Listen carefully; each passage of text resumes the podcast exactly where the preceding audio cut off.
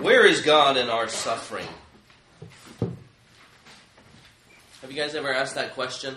Where is God in our suffering? It's actually a quite a common question. We go through suffering, and then oftentimes we find ourselves asking the question, where is God in our suffering? And it, it is not a bad question to ask. But in fact, it is better to ask that question before you get into the darkness of suffering. So if you guys want to prepare for suffering, the question, uh, I mean, you shouldn't push off the question until you're in it. But yet you should be asking the question right now before you get into the time of suffering. In order that the question might be asked, and then we might be rooted, grounded in the truths that God has set forth in His Word the fact that God indeed is present in the midst of suffering. This is what we see in our passage today from Genesis chapter 39 to 41. I invite you guys to turn there with me. Genesis chapter 39 to 41. The main point here is really the same as last week is that God keeps his people in his grace by his grace. God keeps his people in his grace by his grace. Last week we looked at how God gives grace even to those who abandon Him, uh, to those who discard covenant faithfulness and covenant fidelity and then pursue other things. And very clearly we saw immorality, selfishness, their own ways. But, but this week, as we look at the fact that God keeps His people in His grace by His grace, we look at the fact that God's grace goes to the abandoned. Last week was those who abandon others. This week, it's God's grace for the abandoned. And our passage today is broken up in two sections or two points. Point number one, we have Joseph's humiliation. And then point number two, Joseph's exaltation. Point number one, Joseph's humiliation. And then point number two, Joseph's exaltation.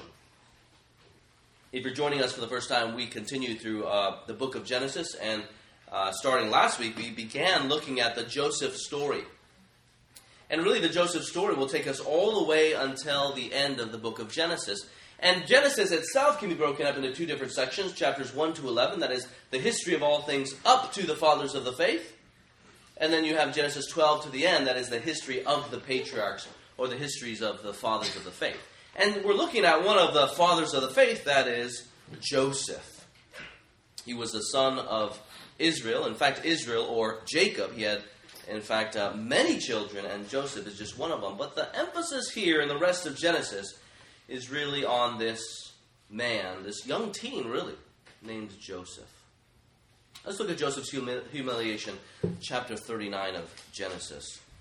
This book was written by Moses. In fact, the first five books of the Bible were written by Moses.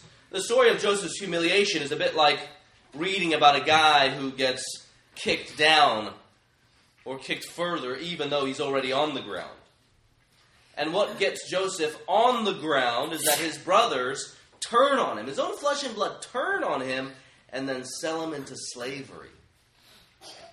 As chapter 31, 37 tells us, Joseph, from, from very young, was favored by his father, so his dad trusted him more. His dad brought him into the inner council, so to speak. And then number, number three, his dad Israel or Jacob, but here his name is Israel. Uh, he also made him a special coat of many colors, so he wears this privilege. And his brothers are ticked. They hate him. And this hatred, this jealousy, this covetousness is what led his brothers to want to kill him. So, you know, it gives birth to these murderous thoughts. You know, I have a brother, and literally the worst thing that he ever did was punch me in the back.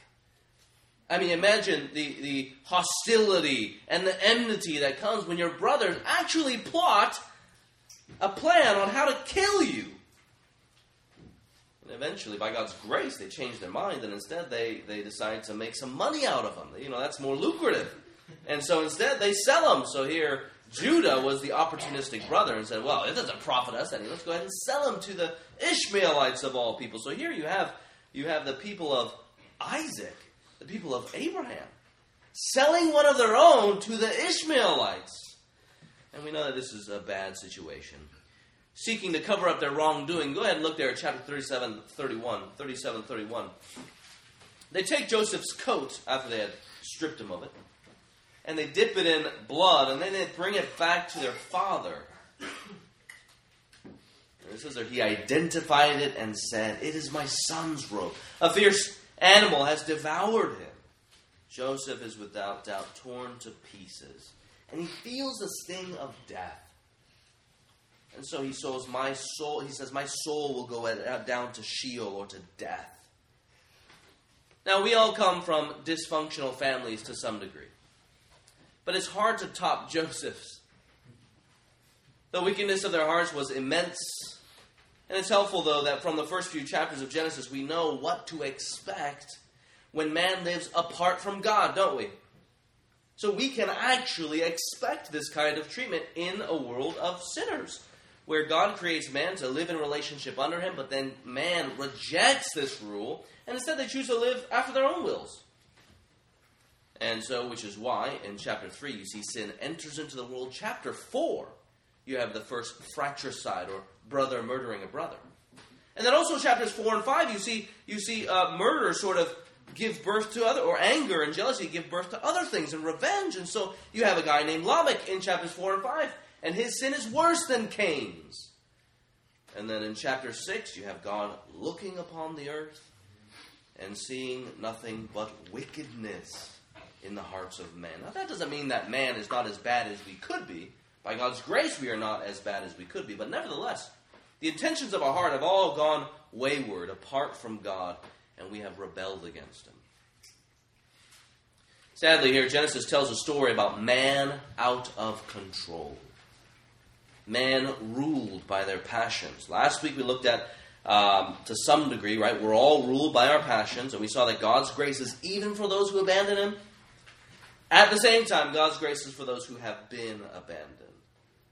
Even when we think that God is not there, He, in fact, is keeping us in His grace and by His grace. I wonder for you all, in the midst of your struggles, how many of you wrestle to believe that God is actually with you in your suffering? Now, now, for a second there, don't write off, no matter how minimal you think your suffering really is. It's legitimate suffering. So just think about that. No matter what that suffering is, how many of you guys wrestle to believe that God is actually with you in your suffering? Maybe you yourself wonder if God has played some cruel joke on you, using his power to create you, but then not using his personhood to relate to you. Right? It, it all of a sudden becomes some sort of cruel joke. God being a personable God with a personality, He creates us as we are born to relate with one another, but yet He uses His power to create us, but with a personality, He refuses to interact with us. Is that your idea of God in the midst of suffering? And so you therefore feel lost and alone. I wonder if Joseph doubted God. He was, in fact, abandoned. He was sold into slavery. And then in the beginning of 39, He's just traded like a commodity. He used to enjoy privilege with his father, but now he's just a thing to the Ishmaelites and to his brothers, and then eventually he gets sold to the Egyptians, to Potiphar, the captain of Pharaoh's guard. You know what an interesting is uh, interesting thing about the story is, or at least one of them, is that Moses, the one who's recording down this, this history and writing it to his people, he refrains from telling us Joseph's feelings and thoughts. It's, it's a really fascinating aspect of the story here. He doesn't tell us Joseph's feelings and thoughts. You know, there are other books in Scripture uh, that talk about how the suffering person, you know, the author writes about what they feel and what they're going through. So you can think about the, about the book of Ruth, for example. You got Ruth and then her mother in law. They uh, lose everything. So they go through great times of suffering, losing their loved ones during this time of famine. Uh, or we can think about the book of Esther, for example. Esther actually doesn't mention God at all. Ruth barely mentions God, and the way that these stories are written makes the reader ask the question where is God in suffering? Now, of course, those are wonderful stories reminding us of the fact that God is with us in our deepest suffering, that He's still present with us. Those stories are reminders that come after Genesis. It's interesting, isn't it? In Genesis, here, we have the assertion that God is with us. It's the truth here. Joseph's, he's not really the main player here. The hero of the story really is God. We have the assertion that God is with us. And Genesis establishes this covenant character of God. Now, Ruth later on, Job later on, Esther later on, and even Jesus later on are all reminders of the fact of the truths that God asserts, that He lays down here as the foundation. Genesis insists that God is with His people, never letting go, never losing grip, but present, always with His people. And so it is with Joseph. Uh, look at how God insists that you know where He is. Right? This isn't about really Joseph here. God is the hero. Look at verse 2 of chapter 39. It says, The Lord was with Joseph. It's an interesting place to put that fact, right? I mean, he could have withheld it, right? That would have been a little bit more suspenseful. You know, is, has God ditched us or not? But no, it doesn't. It says it was tra- he was traded to the Egyptians. He's now under the house of Potiphar, and the Lord was with him. Don't forget it, guys. And he became a successful man, and he was in the house of the Egyptian master his master saw that the Lord was with him and that the Lord caused all that he did to succeed in his hands. So Joseph found favor in the sight of in his sight and attended him. And he made him overseer of his house and put him in charge of all that he had.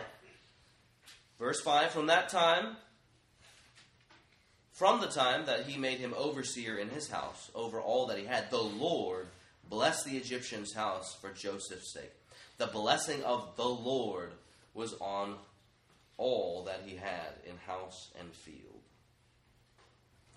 The story is God's grace to us, isn't it? It is God's grace to us. Because it, pre- it presents us with the realities of what it looks like to live in a sinful world when the trials and difficulties come. But yet, God here insists that we know that He, in fact, is keeping us in His grace by His grace even when we feel like He is not. I love how in this story, God does not give us a chance to really say, is God with us or not? He just is. So if you guys are feeling the, the sting of loneliness for whatever, well, however it is that you might define loneliness, or for whatever reason you feel the sting of loneliness, God says, no.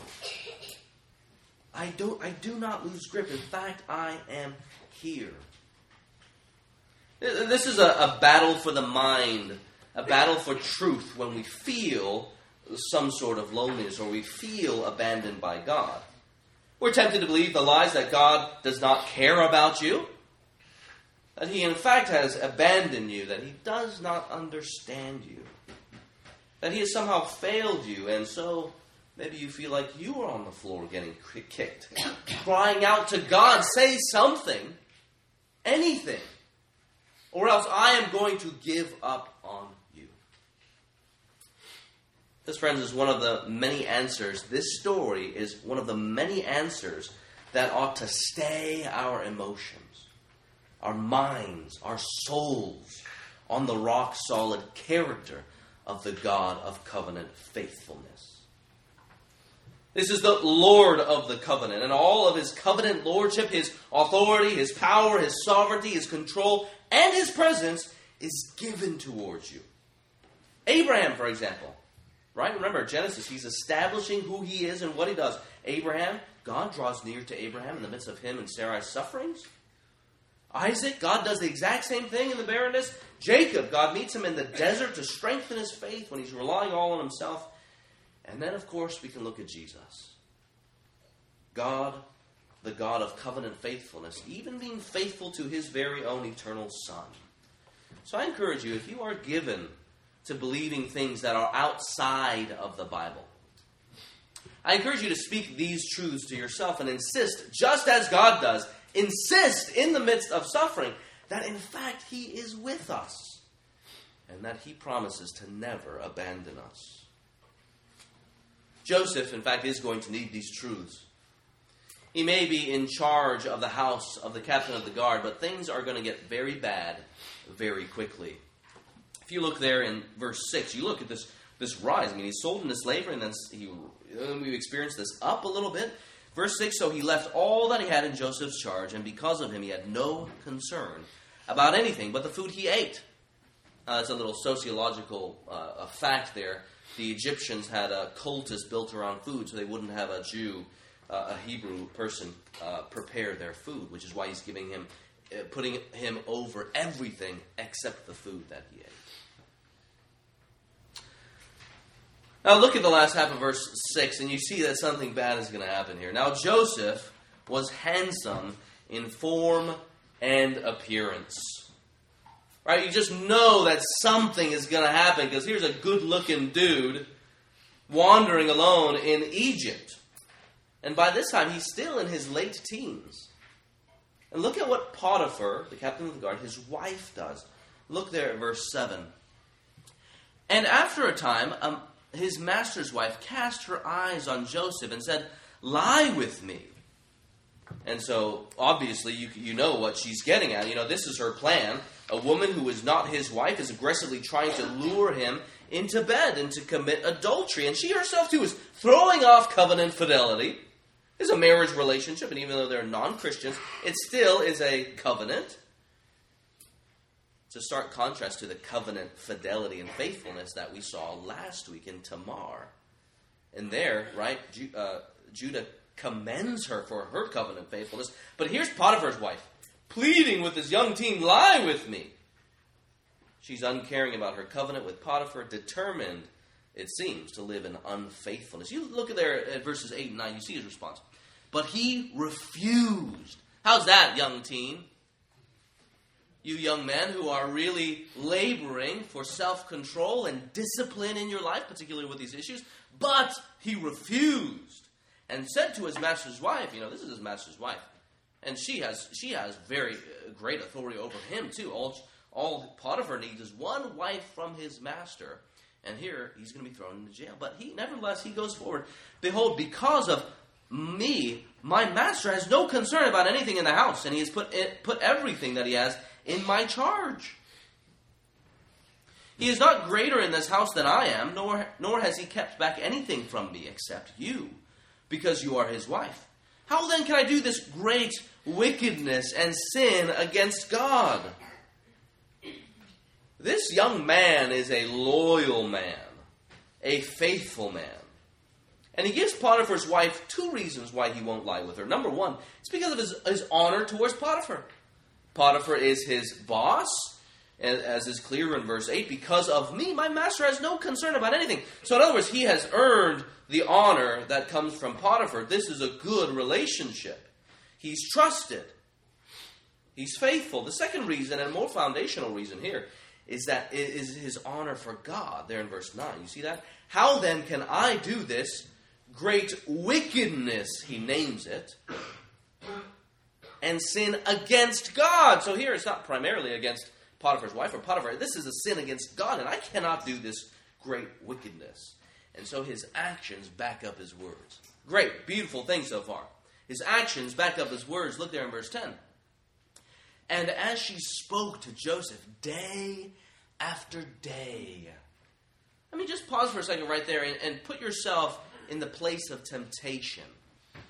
Where day after day, hour after hour, the temptress is drawing near to the man, but yet Joseph, being so pious, he's, uh, even though she speaks to him day after day, he would not listen to her. It's kind of a funny scene. He would not listen to her, to lie beside her, or to be with her. Those three things will not listen, will not lie beside her. Now, now that term actually conveys this idea of not giving Satan any opportunity for there to be a relationship that would grow into something more dangerous. You know, he's not even giving any opportunity. And then lastly, of course, he would not even be with her. It's kind of a strange scene. I mean, you got Joseph here who works in Potiphar's house, and Potiphar is Potiphar's wife is obviously uh, over the house as well, and yet here he's walking through the, the house saying, I'm not going to listen to you. And even if she's in one room, I'm going to stay away from that room.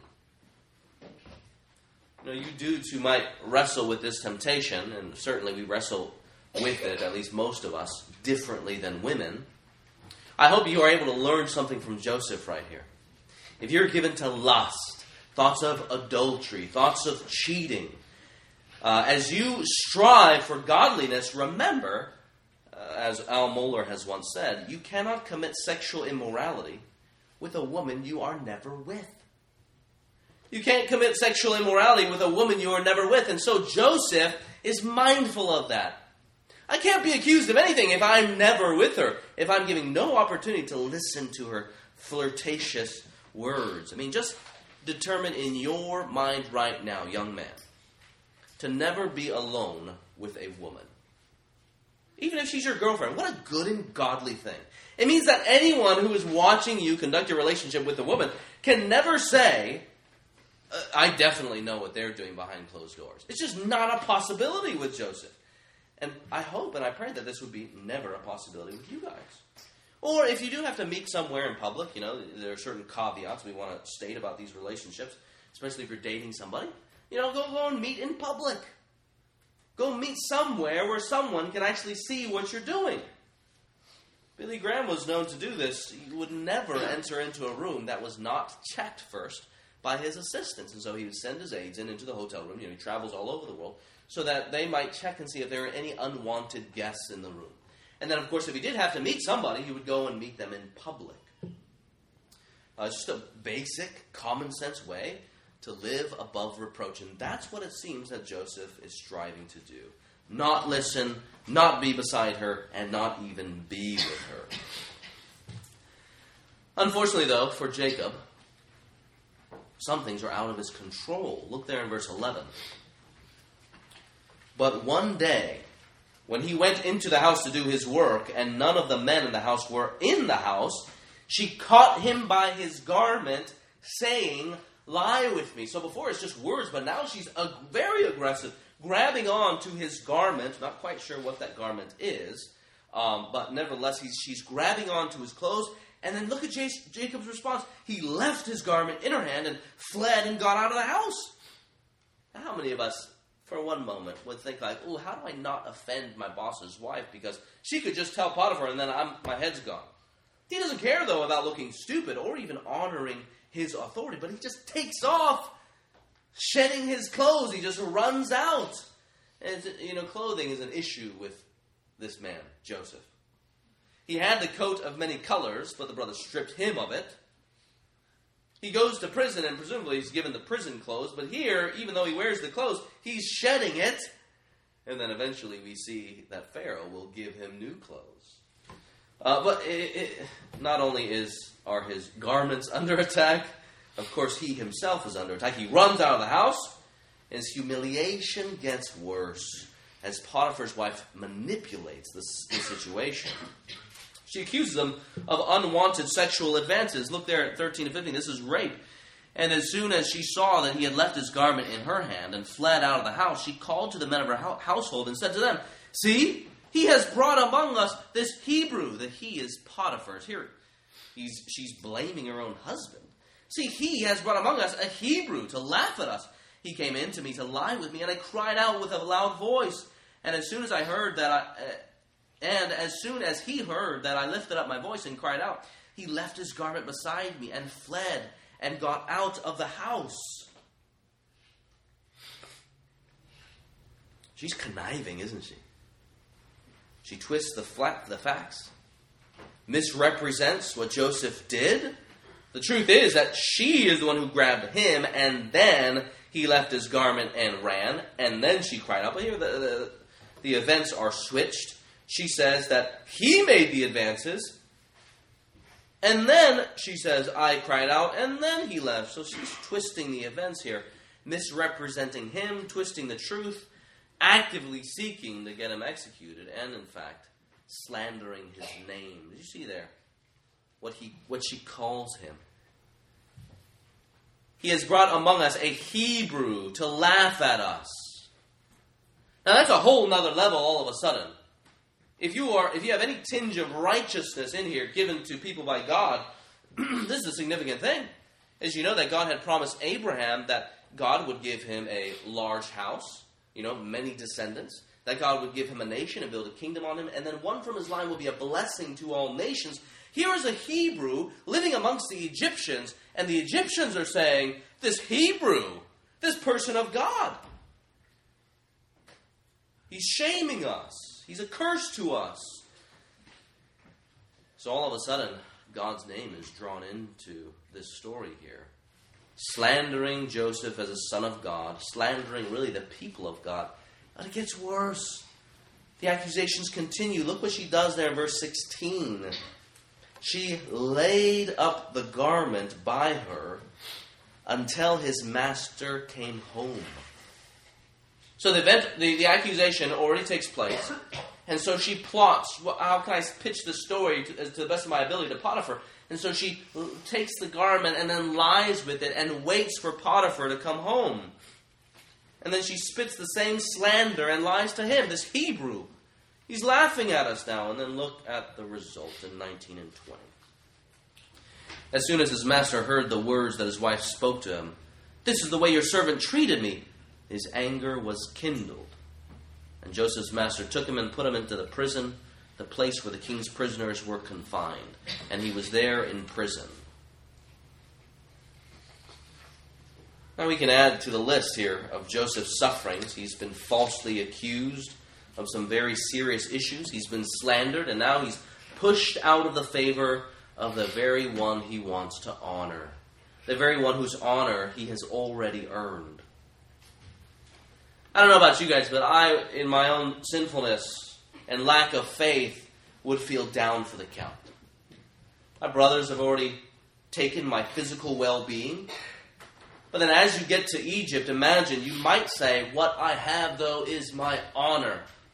I am a man of God. I am a Hebrew of the covenant people of God. But even here, you see the Egyptians are taking what everything that he has left, his very honor. Imagine how powerless you might feel. The very the only thing that you think you can control is gone. Maybe you have a temptation to withdraw. Maybe you think your only temp- your only solution is to rage against the machine. Towards my brothers, right? I might I might uh, want to take revenge in sin. But here, when it comes to restoring my name as a man of God, driven by some sense of righteousness, right? We want vindication. I'm sure many of you guys have been slandered or will be slandered. You know what helps us not give up hope in the face of lies? It's knowing, again, that God never gives up on his honor. Never gives up on his honor.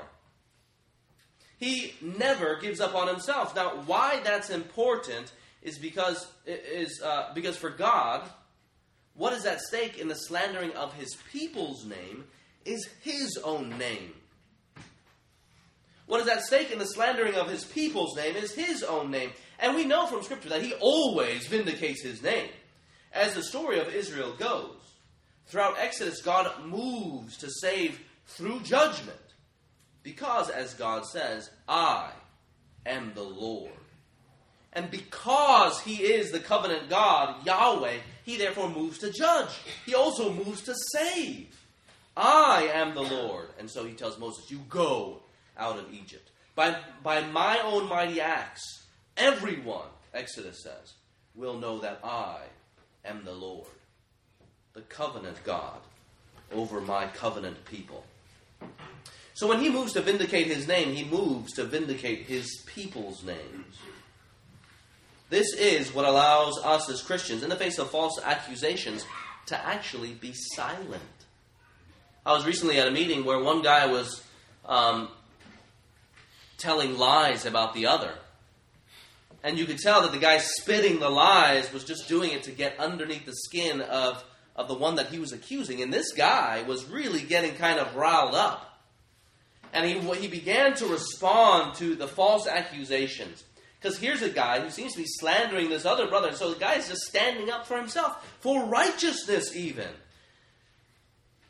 And so in the middle of the meeting, I just walked over to the guy and I said, Look, brother, you know that this man's character everyone is seeing right now. You don't need to say a single thing because it is just so plainly obvious that everyone will know what this guy is made of the stuff of himself, his very own character. So just let him go. And it's so funny, about a minute after that, after, you know, he sat down and the guy continues to go on and he was spitting more stuff. You know, I raised my hand and was about to say something. And then another guy came up to me and he said, Look, just let him go, Jeremy. Just let him go. So I was struggling with the same things. But it's so true, isn't it? In the face of lies, what gets the Christian to just be silent? It's knowing, in fact, that God will indeed vindicate his own name. And wrapped up in that is vindicating his own people's names. I wonder if the truth that God will vindicate his name drives you to entrust yourself to God, even in the face of slander. I'm sure you guys know what that feels like that gut reaction to respond. It certainly did for Jesus. Listen to what Isaiah says He was oppressed, He was afflicted, yet He opened not His mouth. Like a lamb that is led to the slaughter, and like a sheep that before its shearers is silent, so He opened not His mouth. And then turn over to 1 Peter. You know, Peter writing to Christians, turn over to 1 Peter. You flip towards the end, and uh, eventually you'll get there. Peter, he actually uses this verse in Isaiah and, and wants to apply it to uh, those who are suffering unjustly. Okay, so this is unjust suffering. Peter says, Well, where can I go in all of Scripture to help my brothers and sisters who, in fact, are suffering unjustly? And he goes to Isaiah 53. You look there in chapter 2 of 1 Peter, verse 22. Actually, no, look there at, at uh, the verse before, 21. For to this, that is unjust suffering, you have been called, because Christ also suffered for you, leaving you an example, so that you might follow in his steps. Now, what are his steps? What is it? What exactly is this example that we can follow as we experience, let's say, something like slander? It says there, he committed no sin. Neither was deceit found in his mouth, even in the face of unjust suffering. When he was reviled, he did not revile in return. When he suffered, he did not threaten, but continued entrusting himself. He continued entrusting himself to him who judges justly. I wonder if you doubt the justice of God and you expect maybe God to act immediately right now to settle all of the problems and all the false accusations that are being launched against you. Because Jesus, he has no problem saying, I know, the day will come. It might take thousands of years, but God judges justly, and so I can entrust myself to him. I wonder if the truth that God vindicates his name encourages you to entrust yourself, even in the face of unjust accusations. Chapters 40 and 41, you know, Joseph's life is like a roller coaster. We're just moving through the text here, looking at his humiliation. Uh, Joseph had been abandoned, sold, falsely accused, he had been slandered. But in chapter 40, there is a glimmer of hope. So it rises to the top. Something good is about to happen. As chapter 40, verse 1 says, after some time, you know, we're not sure how long, two of Pharaoh's officials, the cupbearer and the baker, commit some offense against the Pharaoh. And these, these, uh, these officials were of significant status, so the kings knew that uh, you know, their enemies could poison uh, them through the cup and through food. And so, what you would do, the Pharaoh, you would appoint your trusted people around you to be your cupbearer and then also to be your baker. Uh, and usually these people were, were the good friends of the Pharaoh. They were trusted people, usually wealthy people. You know, we're not told what, what exactly the offense is, and that's not important. What is important is that they eventually meet Joseph. But again, remember, we know that the Lord was with Joseph, and so we expect something to come of it. You know, once again, if you look at this difficult situation with Potiphar, you got there in the beginning, the Lord, five times in five verses, the Lord is with Joseph. And then at the end of the Potiphar story, you have there in verse 21 of chapter 39, and then uh, you have there in verse 23 of chapter 39, again it says, The Lord was with him. Even in prison, whatever he did, the Lord made it succeed. So something good is going to happen. And it does. Previously, previously, Joseph's dreams and interpretations are the things that get him in trouble. But here in verse from verses 5 to 19, they become his greatest asset. One night the officials dream their own dreams, and then in the morning they are disturbed. Joseph is the one taking care of them, so Joseph approaches them and says, You know, what's going on here? Uh, what's wrong? And they say, Look there in verse 8, we have had dreams and no one to interpret them. And Joseph responds very interestingly. we really see his character here. He says, Do not interpretations belong to God? Please tell me them. Tell me them, and as a man of God, I'm going to go ahead and tell you the meaning of the dreams. And so we see his character. Joseph is not running from God, he's not uh, dodging God. There's no evidence that he's ignoring God or that he's angry at God despite all the sufferings that he goes through. We're meant to think that Joseph knows that God is with him. And so there he stands in the middle of the prison saying, Tell me your dreams. They belong to God. I'll tell you the answer. In verses 9 to 13, the cupbearer tells Joseph his dream. To summarize, the dream is a good one with a good interpretation. Just go ahead and scan those verses. He dreams that he will be serving Pharaoh again. The cupbearer puts the cup back into Pharaoh's hand, full of juice. The interpretation, the gist of it, is that Pharaoh will restore him to the position of cupbearer. Joseph says there in verse 14, But remember me, please, when it is well with you. And please do me this kindness to mention me to Pharaoh, and so get me out of this house, this place, this pit. For I was indeed stolen out of the land of the Hebrews, and here also I have done nothing that they should put me into the pit. All right, so this is his way out of jail.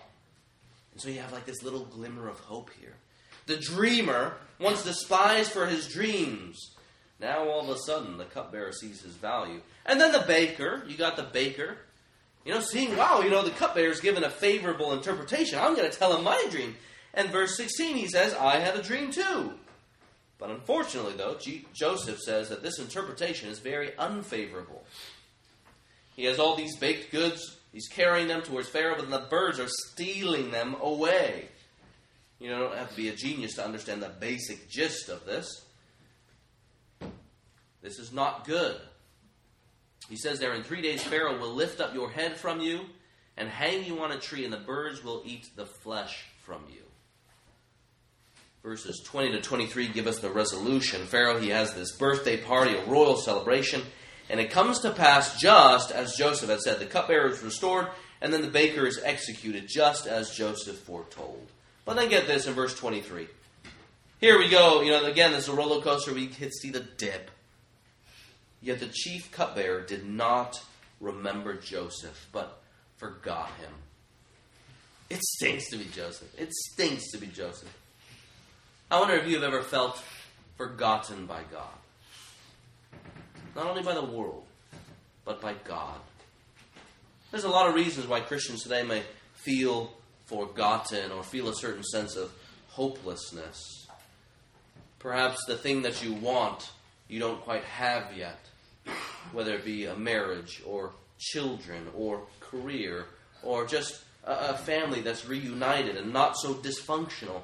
And so, therefore, we feel because we don't get these things that God has abandoned us and forgotten us. I personally know what this is like to feel hopelessness and a disconnectedness. But I pray that in the midst of feeling forgotten, remember, feeling forgotten, we're able to base our lives in that struggle on God's truth. And even driven back to the example of Jesus Christ. I mean, you realize that Jesus was abandoned by his disciples? Some of them his very own family. He too was sold as a commodity for 30 pieces of silver by Judas. And indeed, he was falsely accused of pitting himself against the Roman emperor and establishing some sort of rival earthly kingdom. And even after his death, the Pharisees tried to make up stories so that he would forever be forgotten. But, friends, God never forgets his Son. Nor does the Father forget the objects that of his Son's love. The Father never forgets the Son, and the Father never forgets the objects of his Son's love. And so, even though Jesus dies on the cross bearing the wrath that we deserved, and then is laid in the grave as God the Father moves towards God, uh, Jesus and raises him from the dead. He never forgets his son, nor forgets the objects of his love. And we know what this is like. Imagine if we have a child, or you can imagine having a child, and you desire to have the child back with you, and the child loves this teddy bear. And finally, you know, I mean, let's say your child gets lost, you go and move to find your child, and yet you know that this little teddy bear that they love so much, that the child would feel more secure if they had that special thing. Well, friends, that special thing is you, if you are a Christian. So even though we might feel forgotten and in the depths of the grave, covered in the darkness, we can remember, in fact, that God never forgets His Son and never forgets the objects of His love, that is you. And so, as God raises Christ from the dead and seats him in the heavenly places at his right hand, surely, surely he will, because he loves his Son, raise with him the church, sinners, where they could be with their Savior, and also because of his own very love for the church.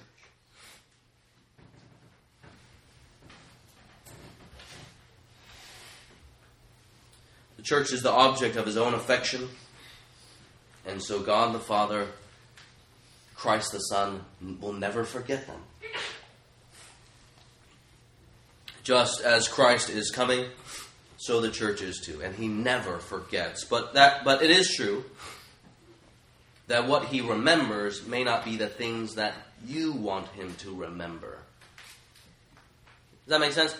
What he remembers may not be the things that you want Christ to remember. So those who expect perfect health on earth, you know, maybe you want Jesus to remember, hey, didn't you promise me these things? Well, Jesus is not going to remember that because he never promised that. God has not promised that we would be free from earthly death. But he did promise us a resurrection to new life. Certainly God will remember that. Christ will remember that. Those who expect a trial free and sin free life on earth, God has not promised that.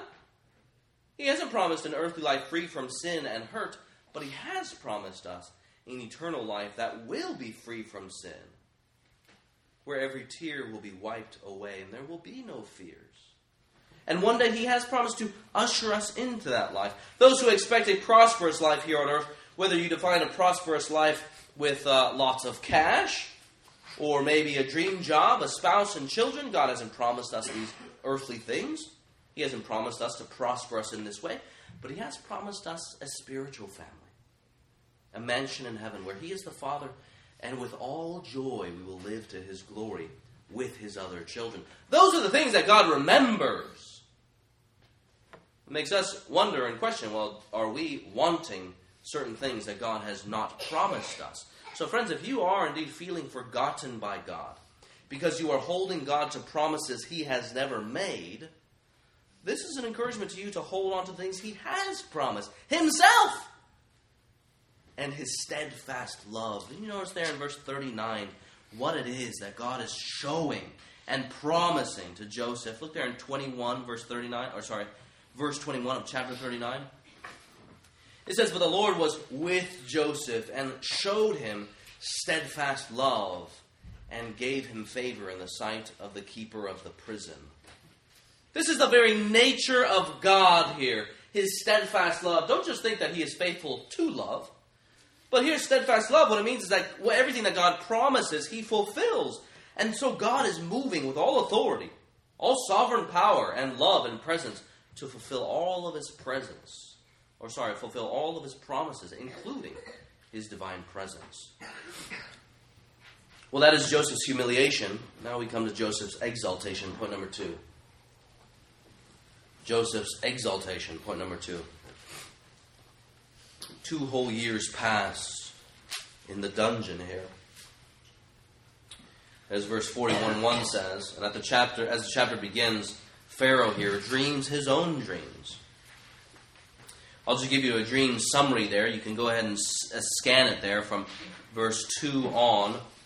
Uh, there are two different dreams. Dream 1, he dreams that seven healthy fat cows come up out of the river and then seven unhealthy, skinny cows come up after them and then gobble them up. Dream 2, he goes on and dreams the second dream, and there in verses 5 to 8, he dreams about seven healthy ears of grain are replaced by seven unhealthy ears of grain. Verses 7, uh, sorry, 8 and 9, look there. So in the morning his spirit was troubled, and he sent and called for the magicians of Egypt and all its wise men. Pharaoh told them this his dream, but there was none who could interpret them to Pharaoh.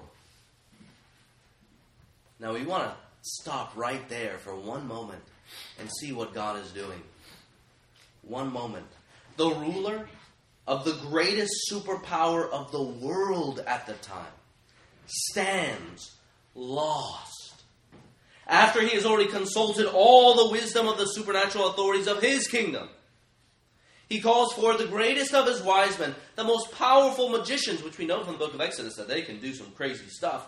And what they lack is the wisdom he needs to deliver him. They can't provide him anything, his very own people, but there is a Hebrew who can.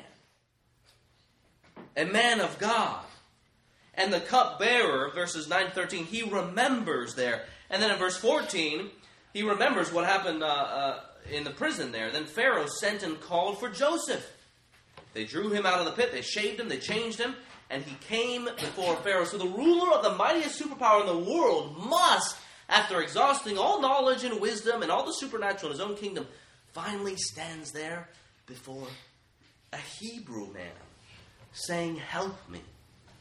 Verse 15 And Pharaoh said to Joseph, I have had a dream, and there's no one who can interpret it. I have heard it said of you that when you hear a dream, you can interpret it. Now imagine if Joseph were maybe like us.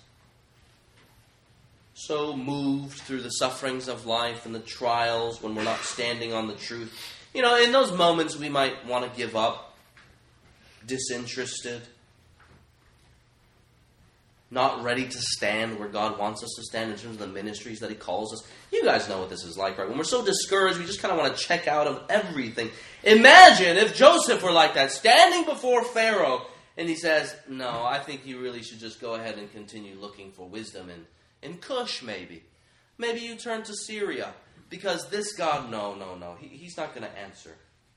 Do you think you would have been able to stand in the gap after years of suffering and all of this humiliation.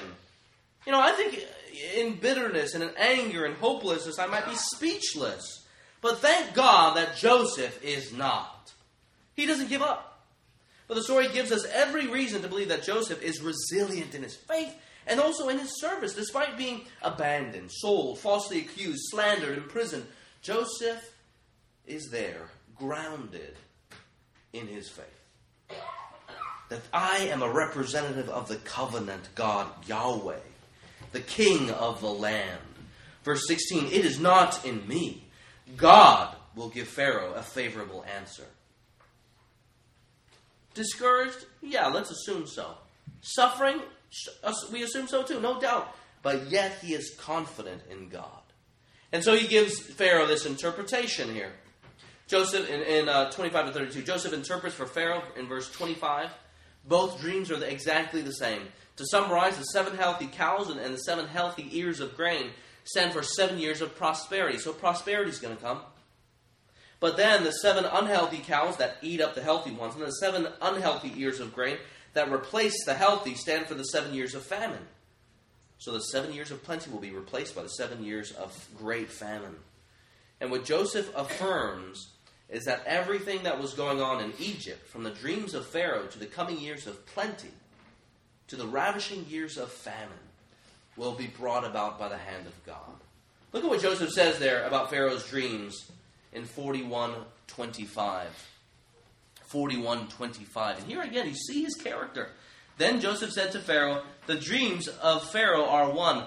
God has revealed it to Pharaoh what he is about to do." The same thing is repeated there in 32 in a different way, slightly. Look there verse 32. Uh, and the doubling of Pharaoh's dreams means that the thing is fixed by God. So he is he has determined it, and God will shortly bring it about. He has the power to do it. It is fixed, and he will do it. These are incredible confessions or truths that Joseph seems to be holding on to. And here he gets the opportunity to hold them out to Pharaoh. Joseph's conclusion, look there, it's in 33 and 36. Look how Joseph is there to serve and to take advantage. Uh, just go ahead and skim that there. He calls that Pharaoh would set a discerning and wise man and set him over the land of Egypt, so that he would save in the plentiful years and then eventually distribute in the years of famine. So here's Joseph being ready not only to give a, an interpretation of Pharaoh, but also to serve at his right hand if Pharaoh would have him. Pharaoh's response there in verse 37 Pharaoh thinks it's a great idea. Listen to what Pharaoh says there in 38. Can we find a man like this in whom is the Spirit of God? There is none so discerning and wise as you. You shall be over my house, and all my people shall order themselves as you command. Now, we shouldn't make too much of this. The Egyptian culture then was a polytheistic culture, so they could just be adding the god of the god of the Hebrews to their pantheon. But yet, here you have Egypt, the most powerful man in Egypt, saying, There is something to this Hebrew's words, and there is something to this Hebrew's God. And so you have the seed of the woman being a blessing to the world. And then there, Pharaoh gives them his signet ring, the authority to formalize documents. He gives them new clothes. If you're looking there, just uh, scan there in 41 down. Pharaoh gives them new clothes, designating his favor. There's his new clothes that he wears. Verse 33 Pharaoh has him ride in his second chariot. And then Pharaoh calls all the Egyptians to honor him and endows him with all this authority, this new name, this new wife. And here we see Joseph going from a teen shepherd boy to second in command over all of Egypt. So while the larger purpose will not be made clear until later, as we're going to see in, in the upcoming weeks, we see that there is great deliverance already. We see that there's deliverance for Joseph. Remember the authority that he once dreamed of as he, uh, when he dreamed as a shepherd boy that he would possess authority? Well, all of a sudden, now he has it. But yet, it came through trials and tribulations. There's also deliverance for Egypt. Because of Joseph's involvement in Egypt, he was actually able to secure the safety of the people. Verses 46 to 49 tell the story about how Joseph stored up food. And then verses 53 to 57 tell the story about how Joseph was able to distribute all that food to the people in their time of need. But it wasn't just Egyptian deliverance that Joseph helped bring about. It was deliverance for the world. Look there in verse, verse uh, 56. So when the famine had spread over all the land, Joseph opened all the storehouses and sold to the Egyptians, for the famine was severe in the land of Egypt. Moreover, all the earth came to Egypt, to Joseph, to buy grain, because the famine was severe over all the earth. That's vindication, isn't it? At the beginning of this Egypt episode, Potiphar's wife slanders Joseph, saying, This Hebrew was brought up in to laugh at us Egyptians. But then by the end of this Egyptian passage, 4155, the king of all Egypt is saying, Go to the Hebrew. Through him we are saved. And all of this by the sovereign providence of God. This is vindication, isn't it? And once again, it points us to Jesus Christ. Through the seed of Abraham, Isaac, Jacob, deliverance would be won for the world. And through the obscure backcountry Hebrew man, Jesus of Nazareth. Course, the salvation that Scripture promises, that God Himself promises, is not one of food. It's not necessarily one of earthly prosperity, but it is, in fact, one of uh, spiritual prosperity, forgiveness of sins, reconciliation with God, adoption into his very own family, and a relationship with God the Father where he promises that he will never leave us nor forsake us. And as Hebrew 13 says, because of those things, we can look in the faces of our fears and say, God has promised me these things, therefore, what can man do to me? Because I trust myself to God. Friends, this salvation can be yours. This spiritual prosperity can be yours. This new family can be yours if you would turn from your sins and repent and believe and place your faith in Jesus Christ, the true seed, who brings the blessings of salvation to the entire world. This is how God keeps his people in his grace by his grace. For Joseph, as God is building up his people, establishing uh, the people of Abraham as a nation, even as he's moving to bring out one of his seed to be a blessing to the world. He is keeping his people in his grace by his grace. We saw how he does this to those who abandoned him last week. Praise God, as we are all sinners who deserve nothing but his wrath. But in God's kindness, he gives us his grace. This week here is very clear that we see Joseph. He's our example of what it means to, for God to keep his people in his grace by his grace to those who are abandoned. And we saw this most clearly in Jesus Christ, as God never forgets his Son. So God never forgets his people. This is who God is, the Lord, Yahweh, steadfast in love to those who love him and keep his commandments.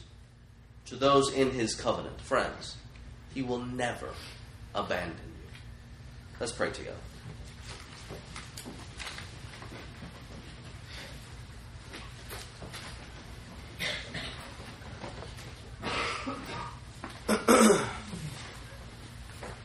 Our Father in heaven,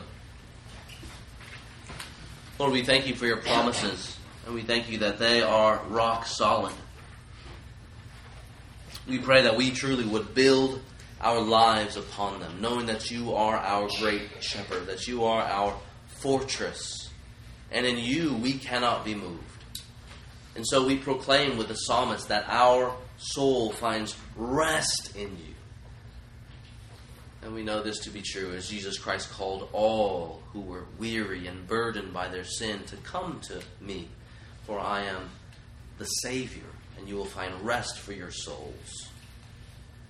Father in heaven, Lord, we thank you too for the promises of the fact that you say that you will never leave us nor forsake us. And so, with confidence, we can face the trials and the temptations that come our way, knowing that you will never leave us, knowing that you are present with us knowing that in your Son you have walked amongst us, and even giving us your Son, you desire to identify with us. And also knowing that even in our trials, you promise to sanctify us, using those trials and temptations to sharpen our faith, to refine our faith. Oh Lord, we pray that Joseph would be our example. That just as you insist to readers here in Genesis, Lord, we pray that we would know that you are with us and when tempted to think that you have abandoned us somehow. Father, we pray that you, by the power of your Spirit, will be ministering these truths to our lives as we turn again to Christ, our hope and our example. In your name we pray.